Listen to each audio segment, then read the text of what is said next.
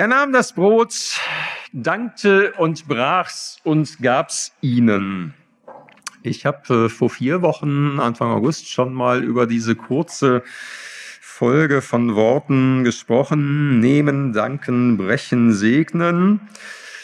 Wir hören das immer beim Abendmahl. Mit diesen vier schlichten Worten lässt sich das Leben Jesu in dieser Welt beschreiben. Jesus wurde vom Vater genommen, er wurde auserwählt, darum ging es beim letzten Mal. Er wurde gesegnet, so lässt sich das Wort danken auch wiedergeben. Er wurde gebrochen und gegeben. Und auch unser Leben lässt sich damit beschreiben. Ja, wie gesagt, vor vier Wochen habe ich schon mal das erste Wort ein bisschen beleuchtet, heute die Fortsetzung mit zwei Worten gesegnet und gebrochen. Jesus nahm das Brot, dankte, steht da in der Version, die wir so geläufig haben. Das griechische Wort für danken heißt eulogein. Eu heißt gut, logein heißt sagen, Gutes sagen. Ähm, und dann aber auch eben das Wort für segnen, ist das gleiche Wort im Griechischen. Jesus nimmt das Brot und sagt Gutes darüber. Danke, Vater, für dieses Brot. Danke für seinen Duft, für seinen Geschmack. Danke, dass du uns durch dieses Brot stärkst. Gutes Brot. Das gehört alles zusammen, ne? Das Danken, das Gute sagen, das Segnen. Wenn man das Leben Jesu beschreiben will, dann ist das sicher auch so eines der Grundzüge. Jesus war der gesegnete Sohn seines Vaters. Gott hat Gutes über ihn gesagt. Hatten wir vor Wochen auch schon mal gestreift. Gott hat seine Freude über Jesus Ausdruck verliehen und zum Beispiel gesagt, dies ist mein lieber Sohn, an dem ich wohlgefallen habe. Das sagt Gott bei der Taufe Jesu und dann später auf dem Berg der Verklärung, wo Jesus ähm, Mose und Elia trifft, da erschallt noch einmal diese Stimme vom Himmel aus der Wolke. Dies ist mein auserwählter Sohn, auf den sollt ihr hören. Gott hat Gutes über Jesus gesagt. Er war der gesegnete Sohn. Und auch wir sind berufen, gesegnete Söhne, gesegnete Töchter Gottes zu sein und in diesem Sinne einander auch zu segnen.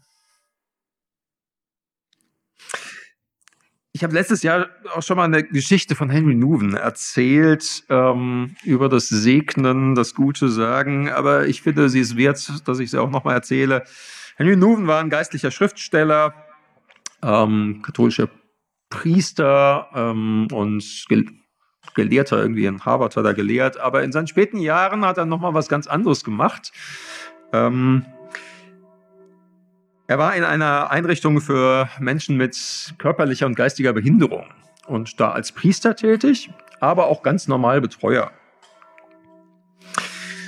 Und äh, ja, äh, hat dann mal die Geschichte erzählt, wie Johnny, einer der Betreuten dieser Einrichtung, sonntags nach dem Gottesdienst zu ihm kam und sagte, ich will Segen. Kannst du mich segnen? Klar, also wenn du nur ein Priester, Profisegner, alles gut, ne? Legt ihm die Hände auf und segnet ihn. Der Herr segne dich und behüte dich und schenke dir Frieden.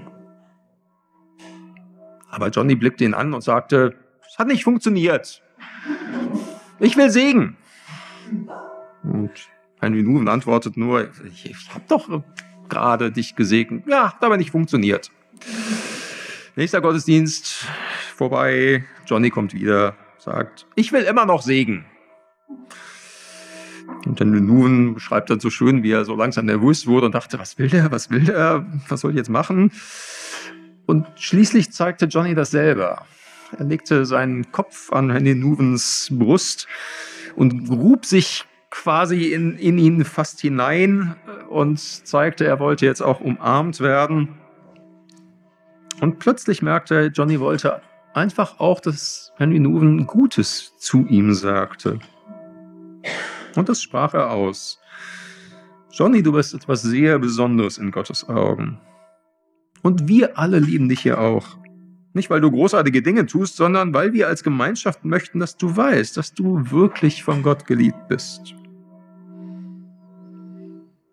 Ja, und dann war es vorbei und Johnny strahlte total und sagte, jetzt, jetzt hat's funktioniert. Naja, nach diesem, die anderen waren ja dabei, sagten alle gleich auch, ich will auch singen, ich will auch singen. Das ist eine Bedeutung von Segnen. Von Gott her Gutes und Wahres zuzusprechen. Zusprechen. Wir sind die Gesegneten Gottes. Wir sind Menschen, über die Gott Gutes sagt. Du bist mein lieber Sohn, meine liebe Tochter. Ich habe dich von jeher geliebt, von Ewigkeit her. Und ich will dich in Ewigkeit bei mir haben. Das sagt Gott zu uns und es ist gut, wenn wir das einander auch sagen im Namen Gottes. Und in diesem Sinne einander segnen. Bei uns gibt es das Angebot auch nach jedem Gottesdienst, ne? dass man für sich beten lassen kann in der Fürbitte oder sich segnen lassen kann. Von Gott her Gutes und Wahres zusprechen. Jesus nahm das Brot, dankte und brach's. Jesus brach das Brot und erklärt dazu ja auch. Dies ist mein Leib, der für euch gebrochen wird. Und so sagen wir das beim Abendmahl auch. Christi Leib für dich gebrochen. Und dieses Wort und diese Geste des Brotbrechens erinnert uns an den Leidensweg Jesu. Christi Leib für dich gebrochen. Lass uns darüber noch mal kurz nachdenken. Warum ist Jesus diesen Weg gegangen, den Weg, auf dem sein Leib gebrochen wurde? Ich will es heute mal so ausdrücken. Jesus ist diesen Weg gegangen, um unsere Gebrochenheit auf sich zu nehmen und sie zu heilen. Wir merken es ja alle, dass in unserem Leben Gebrochenheit da ist. Am stärksten, finde ich, merkt man das immer, wenn irgendwie Beziehungen gebrochen sind oder angeknackst sind. Kennen wir vermutlich alle. Da sind Freundschaften, die nur noch irgendwie am seidenen Faden hängen. Dass die Beziehung zu jemandem aus der Familie, wo man sich nichts mehr zu sagen hat oder den Kontakt wirklich auch abgebrochen hat. Da sind Menschen, mit denen man mal eng verbunden war und mit denen man sich komplett zerstritten hat. Und, und, und. Kennen wir vermutlich alle. Aus dem eigenen Erleben oder wo wir es sehen bei anderen. In diesen Beziehungen zeigt sich ganz offensichtlich unsere Gebrochenheit. Aber das ist ja auch nicht nur im Außen und auch nicht nur in Beziehungen. Wir tragen solche Gebrochenheit ja auch in uns selbst. JC hätte heute eigentlich Gottesdienstleitung gehabt, predigt aber in Hattingen, wie sie dann irgendwie kurzfristig noch feststellte und ähm, hat da jetzt eine Predigt über das sich schämen gehalten oder hält sie heute. Ähm, das hat sie sowieso auf dem Herzen, aber es passte jetzt irgendwie auch. Und wenn wir einfach mal nur das Thema uns angucken, wo wir uns schämen, weil wir vielleicht auch beschämt wurden, wo wir ausgelacht wurden, wo man mit dem Finger auf uns gezeigt hat, wo wir etwas nicht konnten oder nicht wussten und dafür lächerlich gemacht wurden. Ja, über Aussehen blöde Witze gemacht hat, der Lehrer einen vor versammelter Mannschaft vorgeführt hat, wo jemand in unsere Intimsphäre eingebrochen ist. Wir wurden beschämt. und merken, da ist was kaputt gegangen, da ist etwas gebrochen. Und gewöhnlich haben wir dann so unsere Strategien, wie wir versuchen, das irgendwie aufzufangen und damit umzugehen. Und oft ist so die Reaktion, das will ich nie, nie wieder erleben. Also schützen wir uns. Und das ist nur zu verständlich. Wir sind vielleicht beim Sport ausgelacht worden und sagen uns, das will ich nie wieder erleben. Und machen es nicht mehr und gucken nur noch Bundesliga. Oder der Lehrer hat gesagt, was ist denn das da? Du sollst doch einen Frosch malen. Ist das eine Giraffe? Und alle lachen. Und ich sage, das will ich nie wieder erleben. Und ich nehme nie wieder einen Pinsel in die Hand. So ist das. Nach dem, in einer Welt nach dem Sündenfall müssen wir uns schützen. Nur heil ist das ja nicht. Auch das zeigt unsere Gebrochenheit, die wir in uns tragen. Es gibt noch ein anderes Wort für Gebrochenheit. Das ist ein gefährliches Wort, weil es oft sehr eindimensional verstanden wird. Das andere Wort für Gebrochenheit heißt Sünde. Wie gesagt, das ist ein gefährliches Wort, weil das oft ganz schnell mit so einem Zeigefinger verbunden wird. Es klingt nach, du hast was Böses gemacht. Und ja, das ist auch Sünde, Böses zu tun. Und doch ist das, was Sünde meint, eigentlich erstmal umfassender. Sünde ist ja schlicht Zielverfehlung. Da ist etwas daneben gegangen. Ja? Da hängt die Dartscheibe und der Pfeil hängt in der Wand und nicht in der Scheibe. Das ist Sünde. Es kann Böses sein, was ich tue, das kann aber auch die Gebrochenheit in mir sein. Auch das ist Sünde. Etwas hat sein Ziel verfehlt.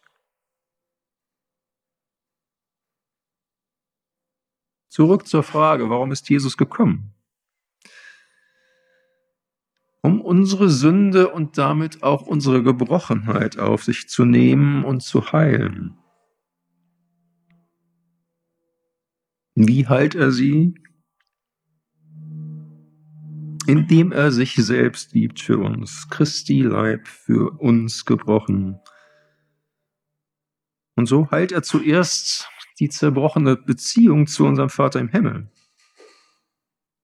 Denn vor allem anderen, was kaputt gegangen ist, was gebrochen ist, das zerbrochen ist, ist unsere Beziehung zu unserem Vater im Himmel zerbrochen. Und Jesus stellt sie wieder her. Nochmal drei Verse aus Römer 3. Könnt ihr hier mitlesen. Da heißt es, denn in dieser Hinsicht gibt es keinen Unterschied. Alle haben gesündigt und haben keinen Anteil mehr an der Herrlichkeit Gottes. Sie verdanken es also allein seiner Gnade, dass sie von Gott als gerecht angenommen werden. Er schenkt es ihnen aufgrund der Erlösung, die durch Christus Jesus geschehen ist. Wir alle leben mit Sünde, auch mit Dingen, die wir selbst tun, aber auch mit Gebrochenheit. Und darum haben wir nicht die Herrlichkeit, die Schönheit, die Gott uns eigentlich zugedacht hat.